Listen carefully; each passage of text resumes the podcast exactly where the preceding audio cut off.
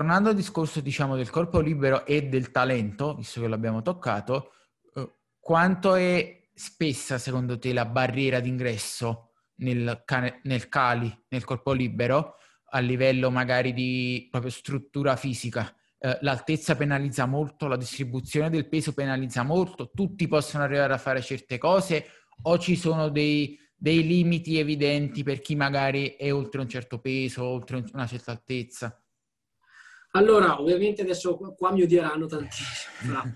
Io, io, cioè, bisogna essere realistici, nel senso che quando io insegnavo ginnastica artistica, ero, mi capitava di andare a dire a un genitore il figlio si è bravino ma non può arrivare là.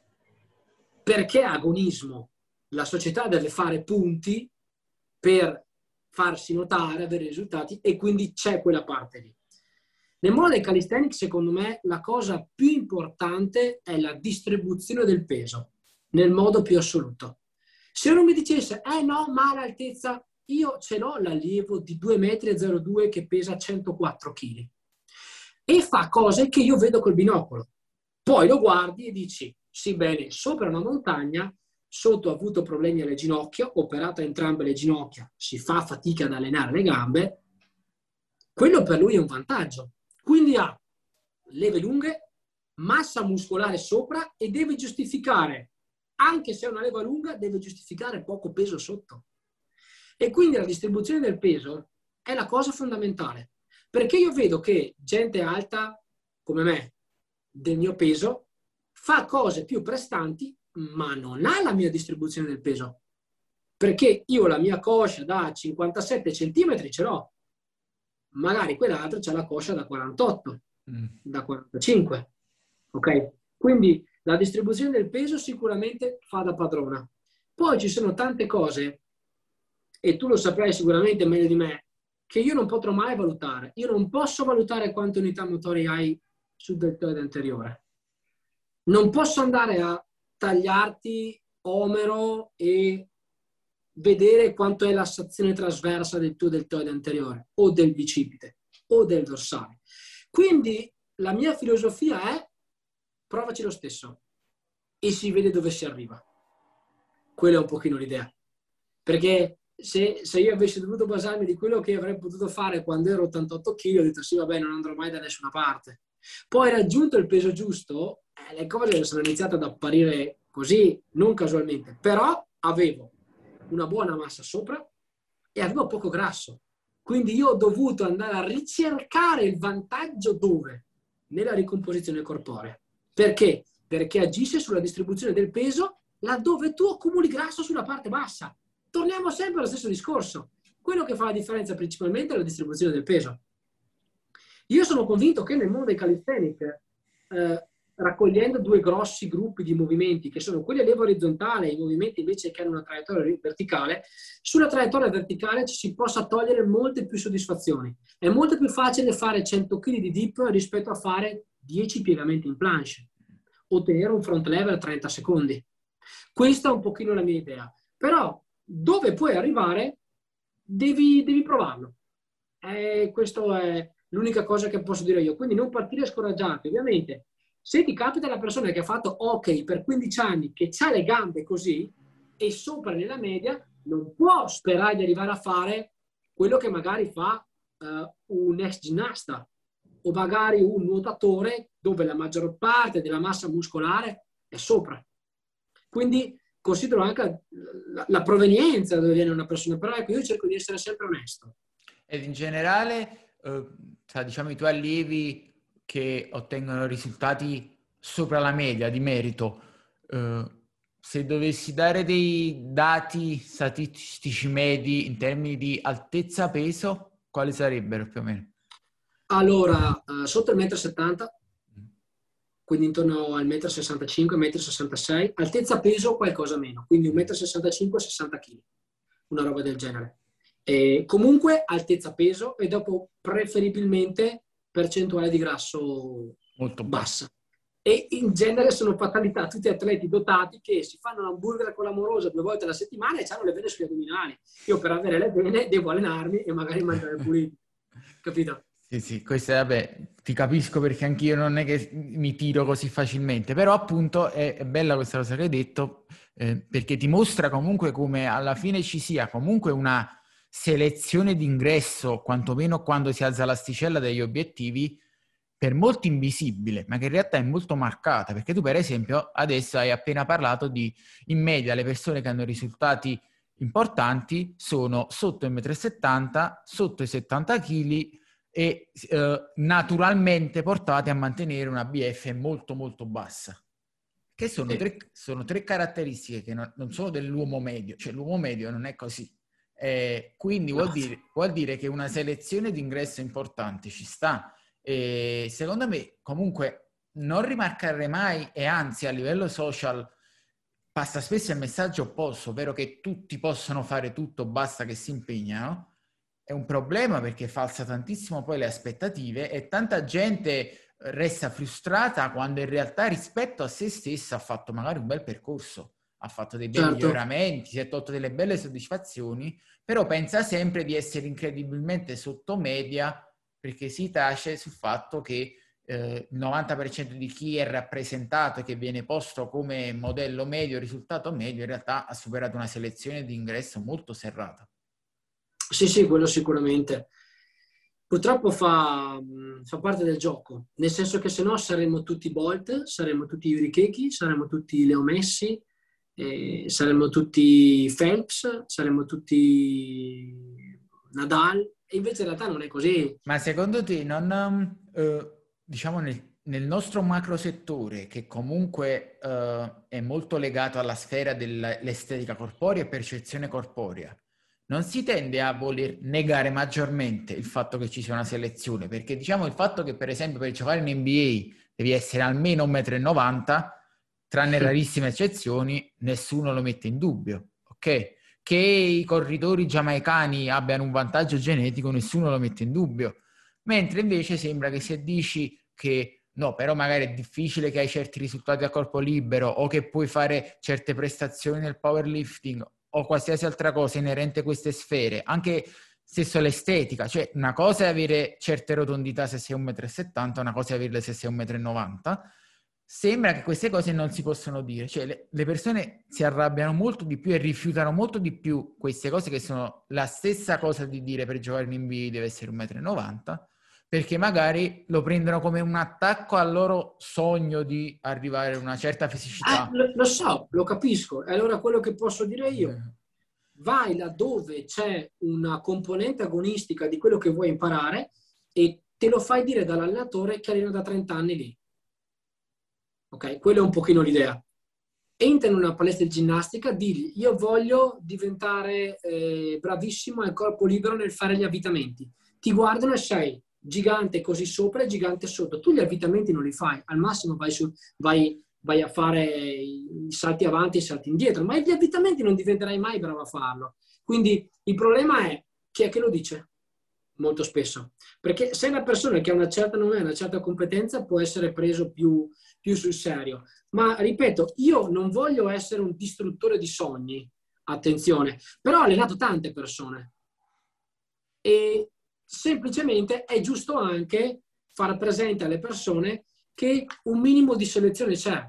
Questo non vuol dire eh, non provarci perché forse potrai avere ripeti. Provaci, vedi fino dove puoi andare, però rifletti anche che se non arrivi dove vuoi e hai provato da solo a farlo, magari il modo che hai utilizzato non è il migliore. Quindi dopo c'è anche quel problema, cioè chi non è portato, quanto realmente a fondo non è portato. Perché puoi avere due persone uguali e una essere più portata dell'altra. Certo. Per quelle famose cose che abbiamo detto prima che non puoi valutare. C'è, c'è una genetica invisibile che tu non puoi giudicare esatto. prima di provare, che sia composizione di fibre muscolari, allenabilità, cioè uno quanto risponde agli stimoli, resistenza articolare, perché magari uno uh, sembra portato ma poi si fa sempre male perché è fragilissimo, un altro sembra meno portato ma tollera frequenze, volumi e allenamenti incredibili e quindi migliora tanto e non lo puoi giudicare a priori.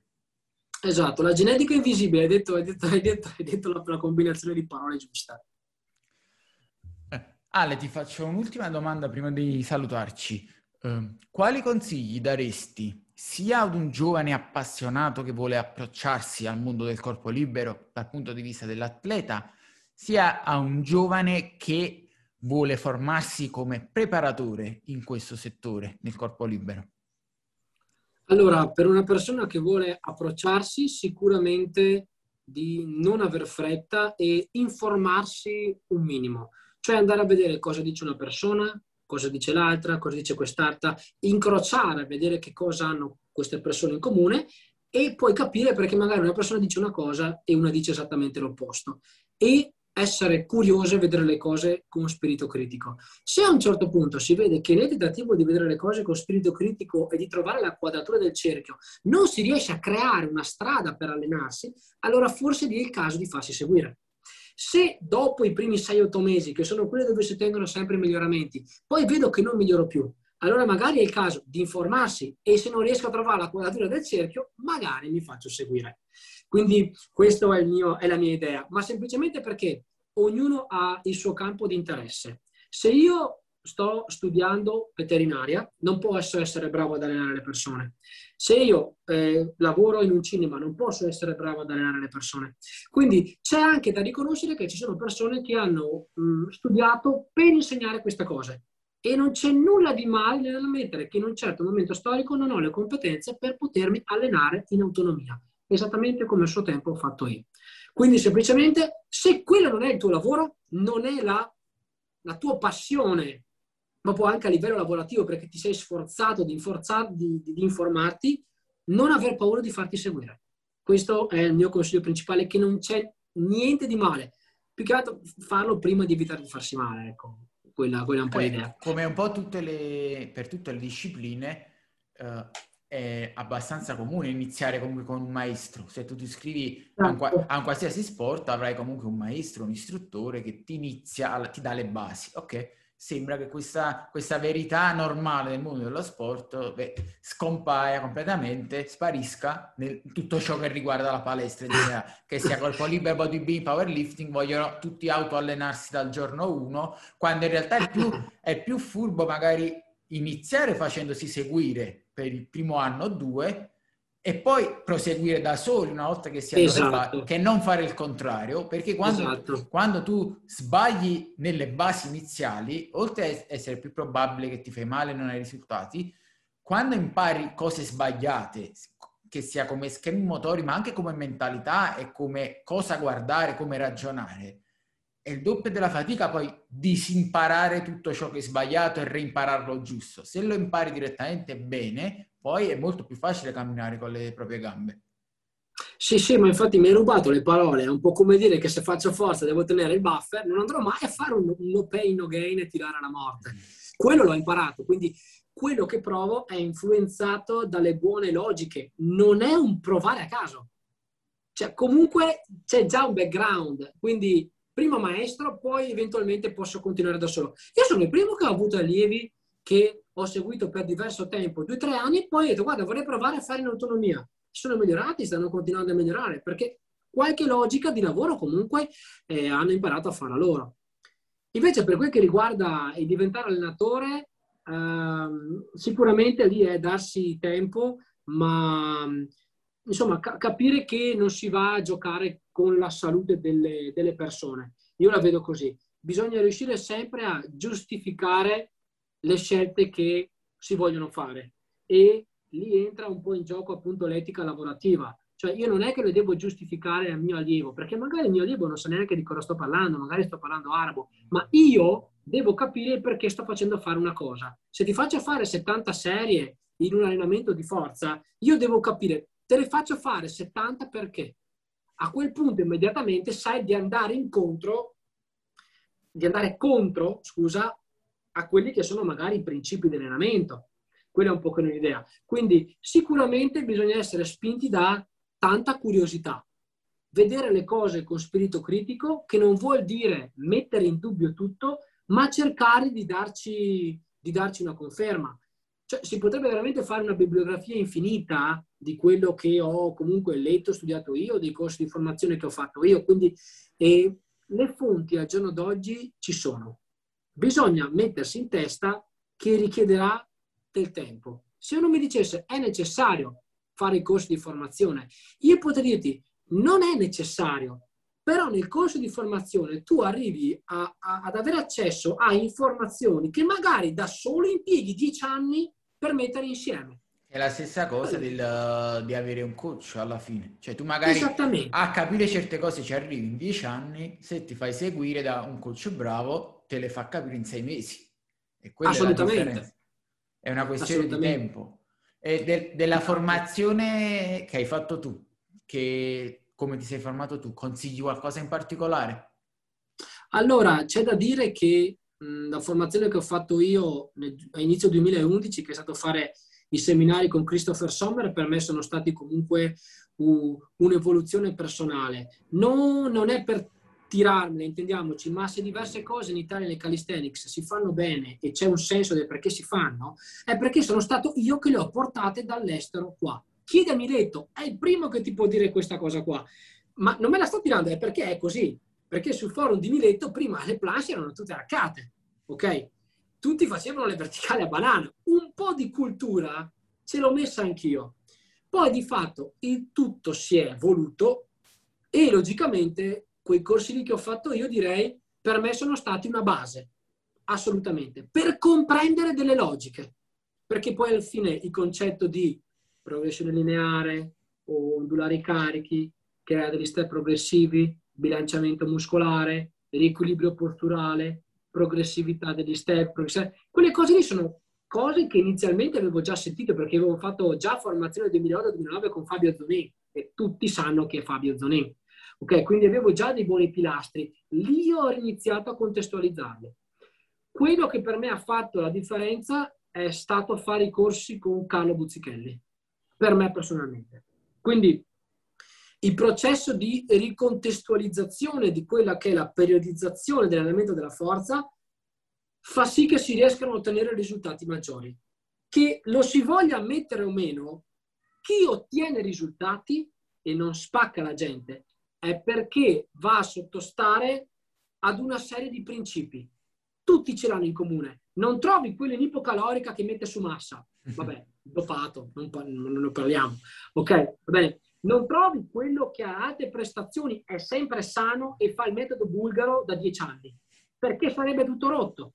Ok? Quindi io sono convinto di questa cosa, che che si voglia o no, chi ha i risultati ed ha atleti in salute è perché alla fine condivide dei principi logici con tutti gli altri che hanno dei risultati. Chi non li ha è perché c'è una falla nei principi.